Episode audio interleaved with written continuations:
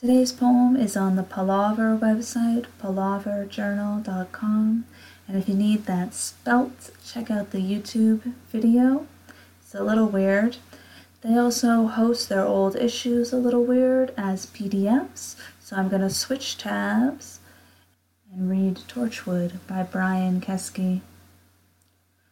Torchwood and longleaf reach skyward, thirsting for light and space.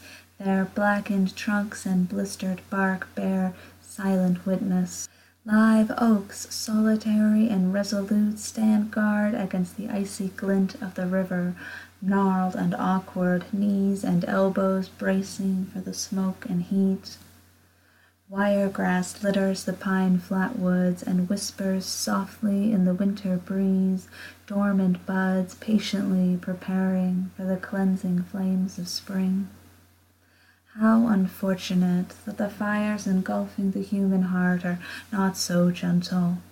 How unfortunate that I believed in your love and other lies.